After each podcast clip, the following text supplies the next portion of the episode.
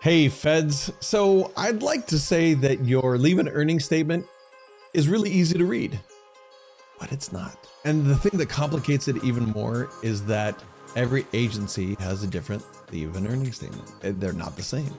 And they're kind of written in hieroglyphics or just another language we don't know, right?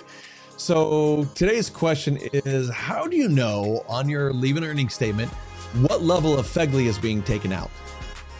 Well, some leave in earning statements from some agencies are a lot easier to read than others. Some are really more difficult.